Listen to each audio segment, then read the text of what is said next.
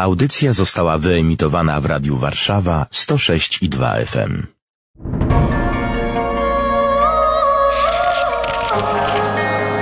Księga. Księga. Księga. Niedzielne czytania biblijne rozważają ksiądz Łukasz Turek i Paweł Kęska. Chrystus zmartwychwstał. Prawdziwie zmartwychwstał. Alleluja. Alleluja. Witamy się tak wciąż, ponieważ trwa okres radości wielkanocnej. Świętujemy wciąż zmartwychwstanie Pana naszego Jezusa Chrystusa. On zmartwychwstał, a życie tych, którzy Go spotkali, przemieniało i przemienia się. I dzisiaj będzie właśnie o tym przemienianiu. Ksiądz spotkał takich, prawda? Za każdym razem, kiedy w lustro patrzę, to już zawsze takiego spotykam. I to jest pierwsze spotkanie, gdybym sam nie doświadczył tej przemiany w którymś momencie mojego życia, która się wtedy rozpoczęła i się jeszcze nie skończyła, to by... Ale rzeczywiście bardzo, bardzo wiele osób Pan Bóg daje mi widzieć, yy, które doświadczają spotkania z Jezusem, doświadczają Jego uzdrowienia, otwarcia serca, wydobycia z Niego różnego rodzaju rzeczy przykrych i przyjęcia tych, tych pięknych, które On przygotował, czyli Jego miłości. Zwłaszcza na rekolekcjach to widzę. No w tej chwili też trwają w naszej parafii rekolekcje ewangelizacyjne i też wierzę, że Pan Bóg przez swoje słowo każdego z uczestników tych rekolekcji prowadzi, dając nowe doświadczenie. Zresztą w ten sposób właśnie zapraszaliśmy na te rekolekcje, kiedy świadkowie głosili, że oni doświadczyli przemiany życia i teraz ty też możesz. No właśnie, i ty też możesz, drogi słuchaczu. I będzie o spotykaniu Jezusa zmartwychwstałego, a zaczynamy dziś od czytania z dziejów apostolskich, rozdział 14, wersy od 22 do 32.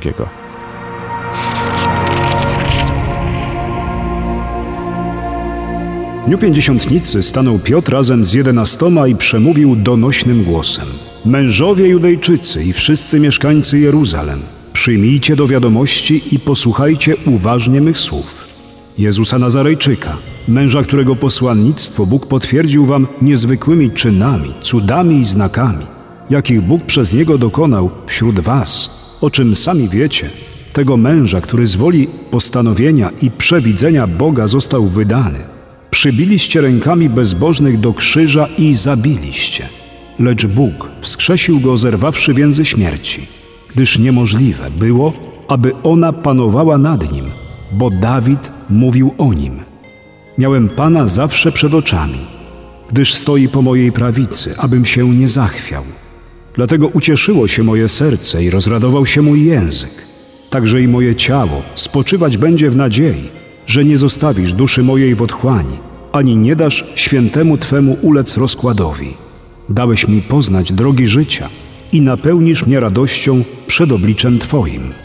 Bracia, wolno powiedzieć do Was otwarcie, że patriarcha Dawid umarł i został pochowany w grobie, który znajduje się u nas aż po dzień dzisiejszy. Więc jako prorok, który wiedział, że Bóg przysiągł mu uroczyście, iż jego potomek zasiądzie na jego tronie, widział przyszłość i przepowiedział zmartwychwstanie Mesjasza, że ani nie pozostanie w otchłani, ani ciało jego nie ulegnie rozkładowi. Tego właśnie Jezusa wskrzesił Bóg, a my wszyscy jesteśmy tego świadkami.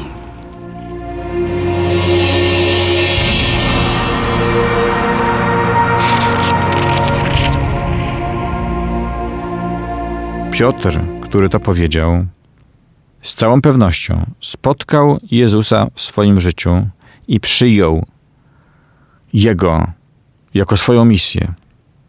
Mówienie o Nim, świadczenie o Nim jako swoją misję.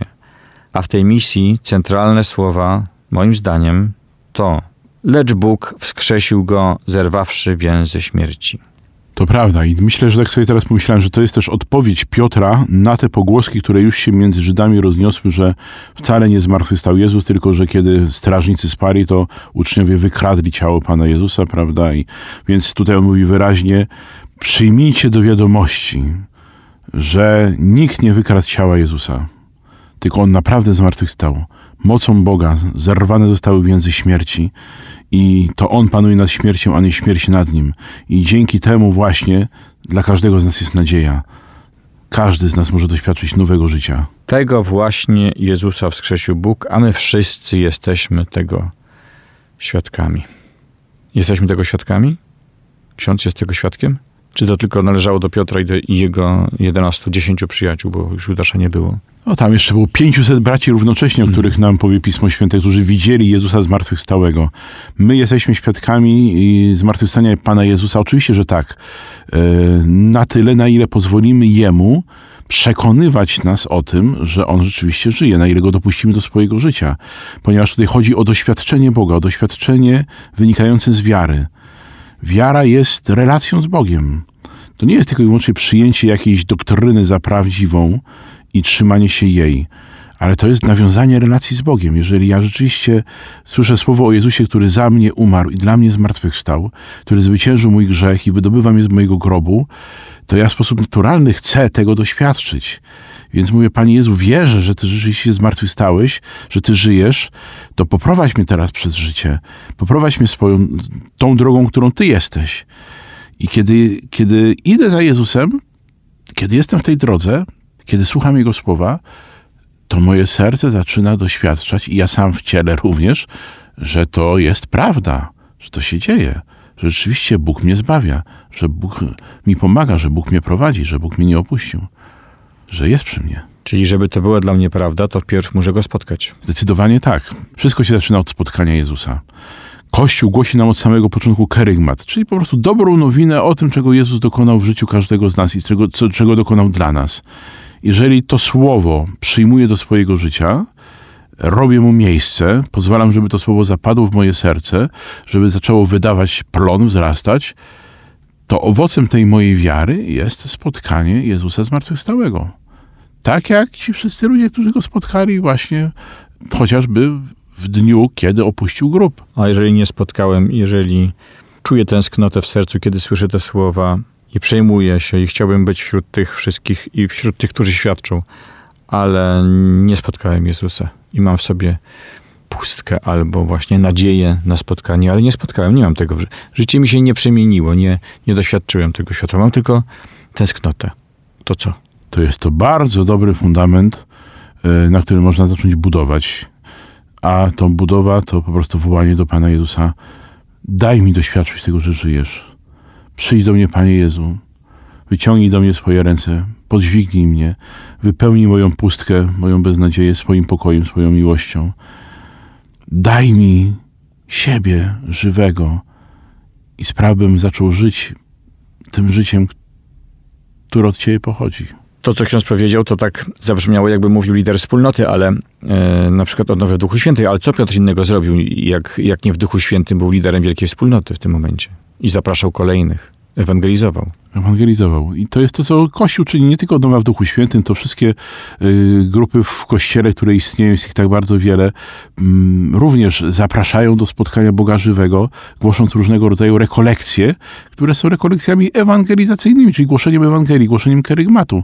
I ja naprawdę, jeżeli ktoś ma tego rodzaju doświadczenie pustki, braku, ale tęsknoty i pragnienia, to rozejrzeć się wokół siebie i zobaczyć, gdzie takie rekolekcje są głoszone może w moim kościele, może w sąsiedniej parafii, takie czy inne, czy to katechezy neokatechumenalne, czy to rekolekcje ewangelizacyjne, czy to seminarium odnowy w Duchu Świętym.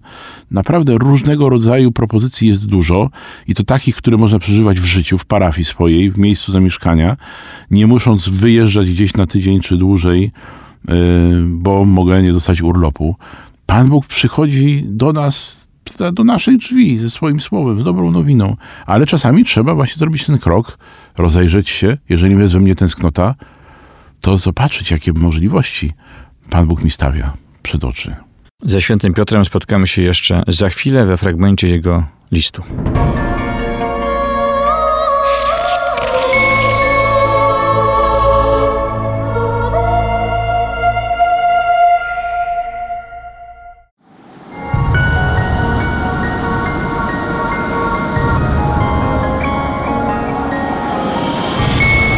Czytanie z pierwszego listu świętego Piotra Apostoła, rozdział pierwszy, wersy od 17 do 21.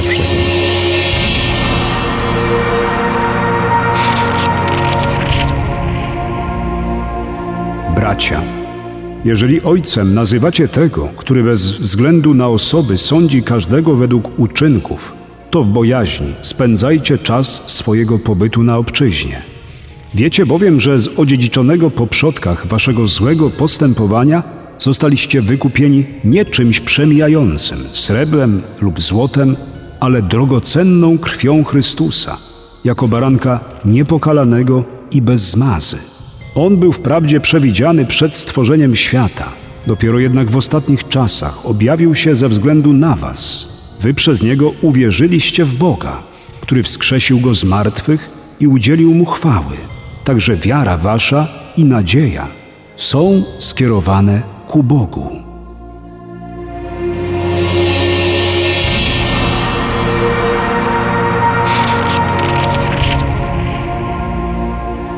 Święty Piotr pisze tak. W bojaźni spędzajcie czas swojego pobytu na obczyźnie. To nie jest wygnanie babilońskie, prawda? O czym mówi święty Piotr?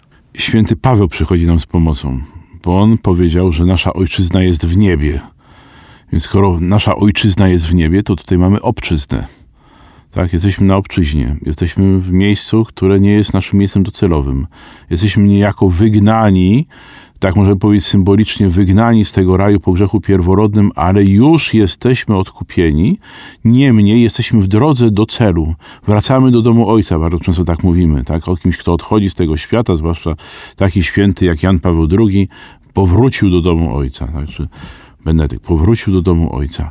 My też jesteśmy w drodze do domu Ojca, do Ojczyzny. Natomiast w tej chwili jesteśmy na obczyźnie. Ale jesteśmy w dobrym kierunku idziemy. To słabo tak całe życie na obczyźnie. Ale jakiś jest cel. Cel jest wyznaczony, cel jest wskazany. Y, Obczyzna y, nie musi być miejscem udrękim. Jest po prostu miejscem drogi. Jest po prostu miejscem drogi. Jeżeli ja będę w ten sposób przeżywał to moje wygnanie, to moje oddalenie od tego miejsca docelowego, to to miejsce, w którym żyję, również może stać się miejscem, w którym będę odkrywał wszystko to, co piękne, to to dobre, bo w końcu Pan Bóg mnie nie wysłał w miejsce udręki. Ta obczyzna to jest ciekawe słowo, ponieważ tak mi się wydaje, że po grzechu ludzie się zadomowili na tej ziemi, ciągle trwając w tym grzechu, tak jak Egipcjanie byli w niewoli, tak w ogóle człowiek jest w niewoli. Samego siebie, często zła, przyzwyczajeń, e, różnych uzależnień wszelkiej maści i różnie rozumianych. Natomiast to zbawienie, krew baranka sprawiło, że nawet jeżeli podlegamy ciągle grzechowi, no to mamy drogę do wolności. Dokładnie, jest już jakaś droga wyjścia z tego stanu.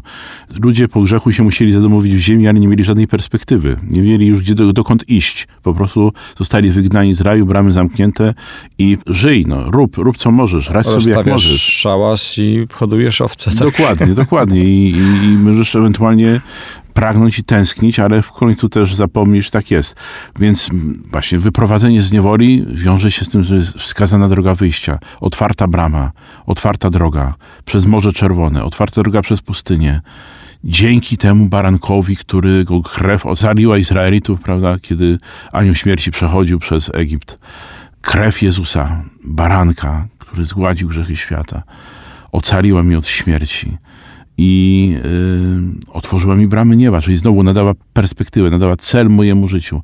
Mam po co żyć, mam dokąd zmierzać, mam powód, dla którego warto się potrudzić, pozmagać, iść pod prąd, y, zawalczyć o siebie, zawalczyć o relacje z Panem Bogiem, zawalczyć o to, co dobre, co piękne, pozmagać się ze swoim grzechem. Tak? Czyli życie z Jezusem jest tak naprawdę podążaniem drogą. To Jezus jest drogą. Mówi, ja jestem drogą i prawdą i życiem. Nikt nie przychodzi do Ojca inaczej, jak tylko przeze mnie. Zdecydowanie jesteśmy na drodze i w drodze. Jezus jest tą drogą, którą On sam też jednocześnie nas prowadzi. To jest to taka zagwozdka, prawda, z, którą czasami trudno na, na nasze pojęcia przełożyć.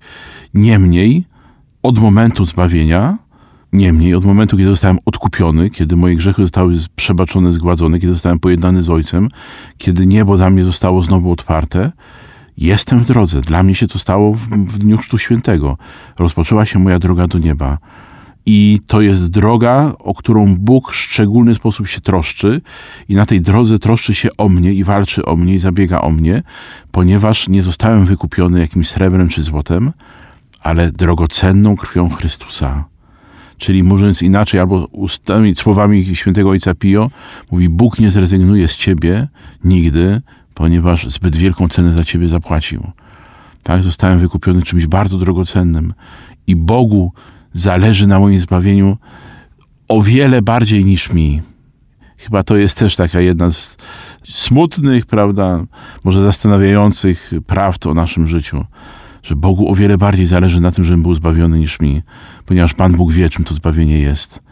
Wie, do czego zmierzam, wie, jaki ma wspaniały plan wobec mnie, a ja niby to słyszałem, niby o tym wiem, niby to przeczuwam, ale jednak wszystko to jest takie ukryte jeszcze przede mną, za zasłoną, więc no właśnie potrzebuję wiary.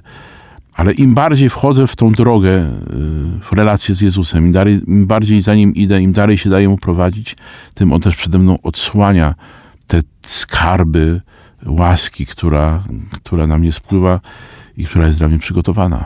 Za chwilę przeczytamy fragment z Ewangelii według świętego Łukasza.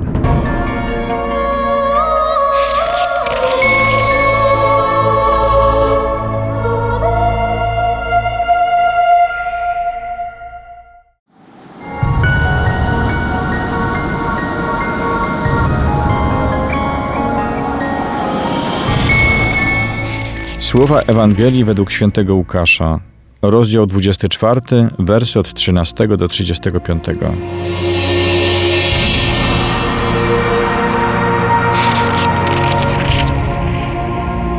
W pierwszy dzień tygodnia dwaj uczniowie Jezusa byli w drodze do wsi zwanej Emaus, oddalonej o 60 stadiów od Jeruzalem. Rozmawiali oni z sobą o tym wszystkim, co się wydarzyło. Gdy tak rozmawiali i rozprawiali z sobą, sam Jezus przybliżył się i szedł z nimi, lecz oczy ich były jakby przesłonięte, tak że go nie poznali. On zaś ich zapytał, cóż to za rozmowy prowadzicie z sobą w drodze? Zatrzymali się smutni, a jeden z nich imieniem Kleofas odpowiedział mu, Ty jesteś chyba jedynym z przebywających w Jerozolimie, który nie wie, co się tam w tych dniach stało. Zapytał ich, cóż takiego?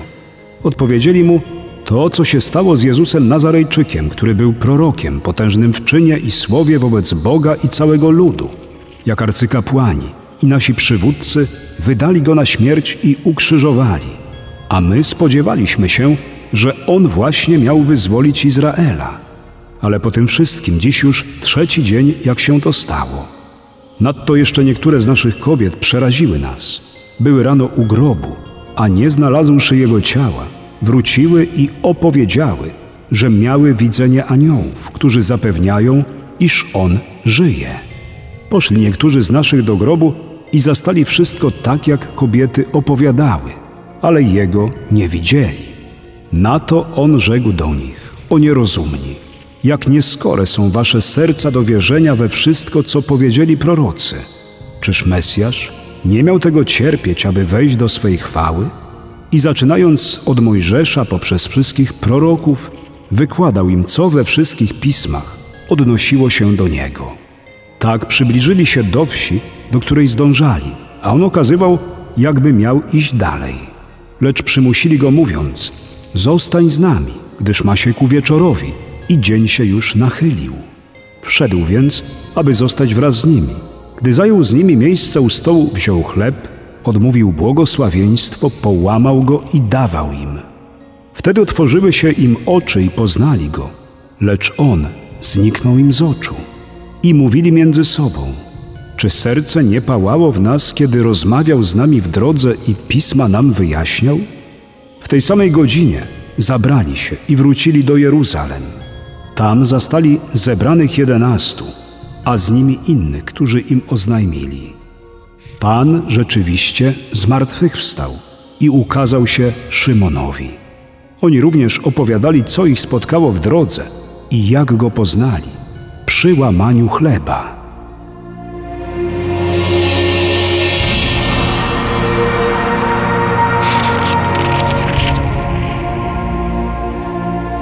Mówimy dziś o spotkaniu z Jezusem, o spotkaniu Jezusa w życiu.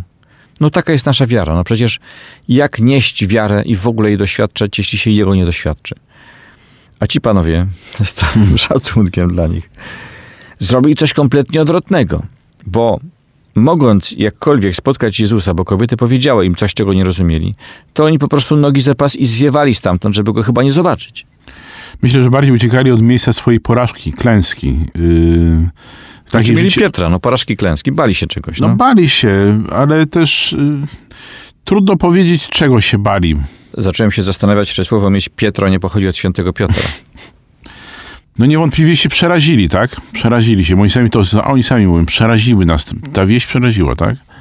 Myślę, że w ogóle w ich e, w głowie nie, nie mieściła się myśl o tym, że Jezus mógłby zmartwychwstać.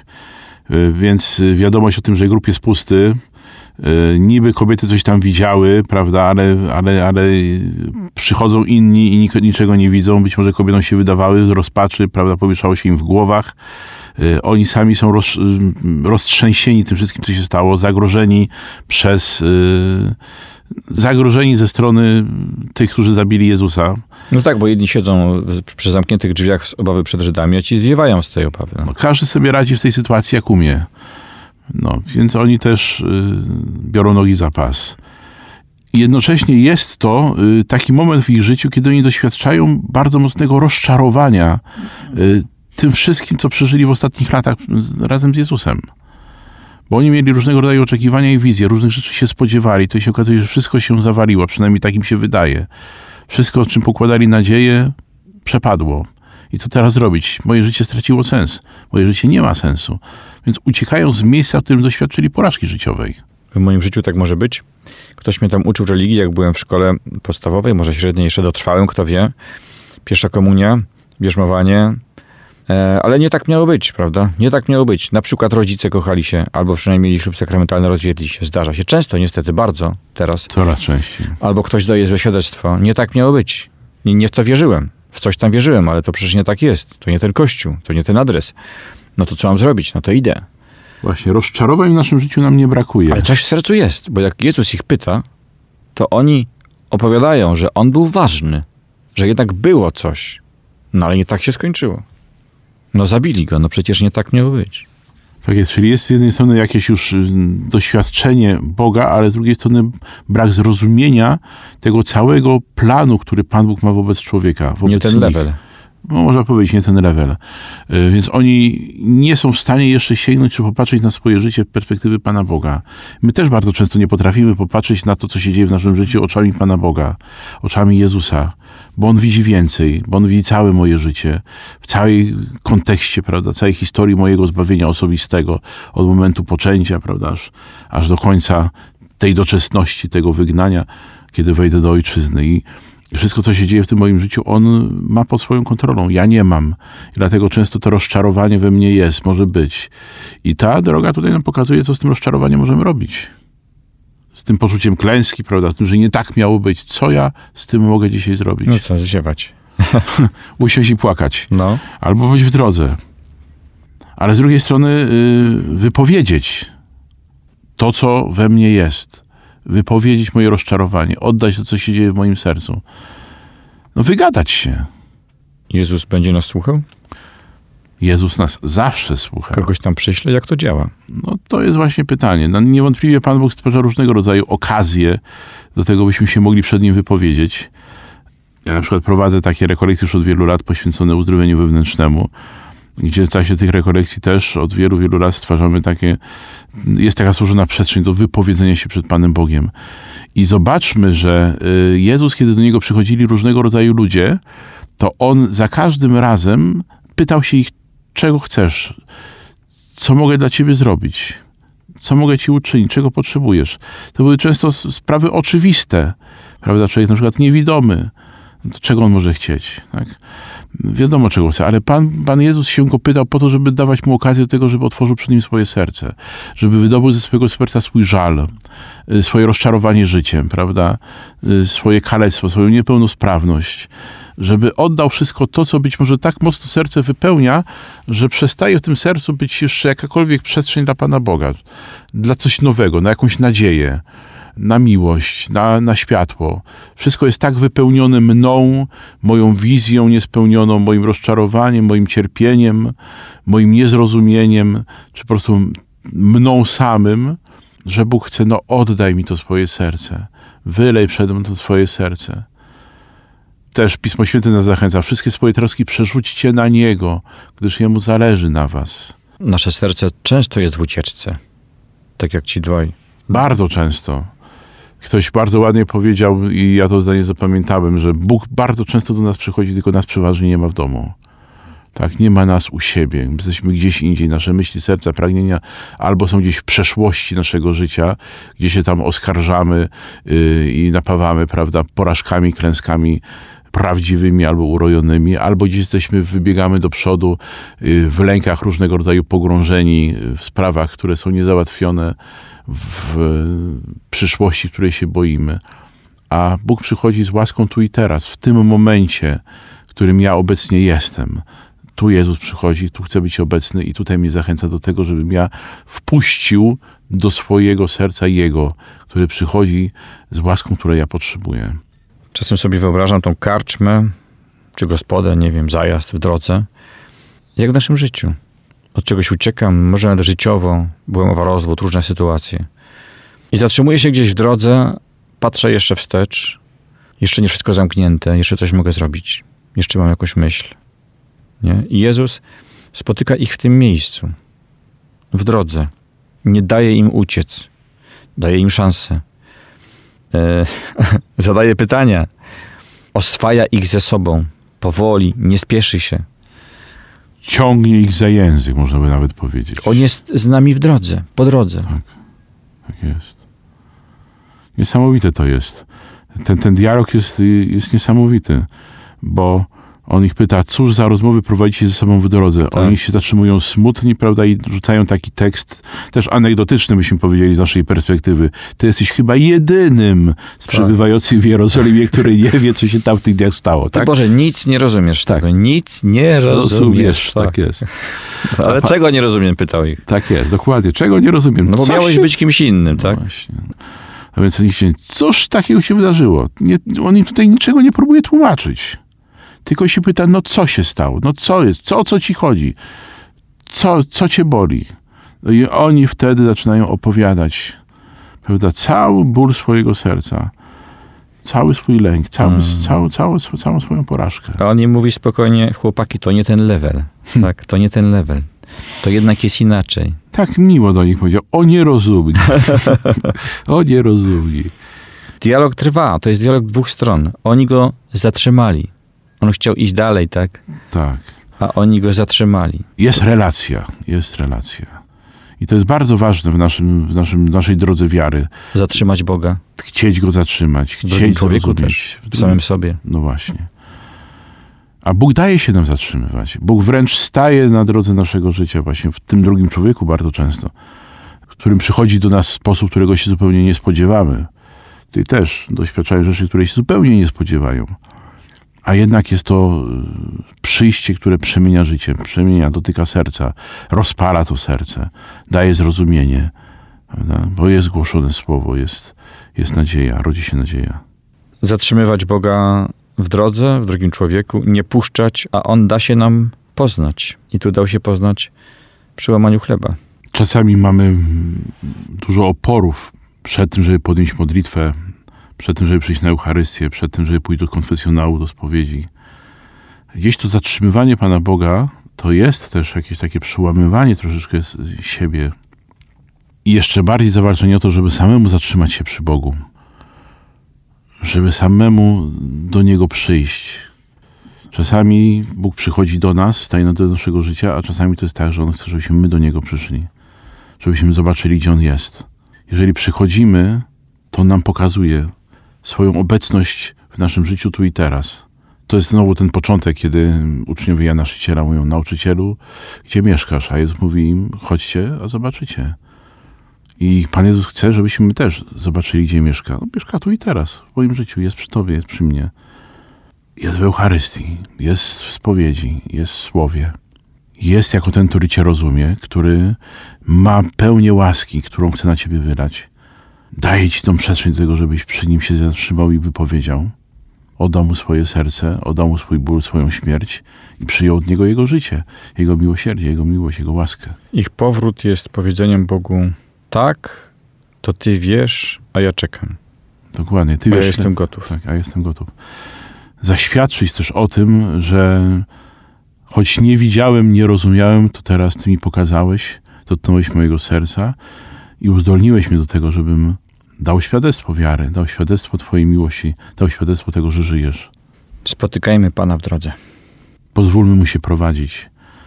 Prośmy Go nawet o to, żeby nas poprowadził. Zwłaszcza wtedy, kiedy mamy takie poczucie, że się błąkamy, że się odbijamy od krawężnika do krawężnika. Każdego ranka, Panie Jezu, poprowadź mnie przez ten dzisiejszy dzień. Bądź przy mnie. Bądź moją drogą. Za uwagę dziękuję Państwu. Ksiądz Łukasz Turek. I Paweł Kęska. Alleluja! Alleluja. Księga. Księga. Księga.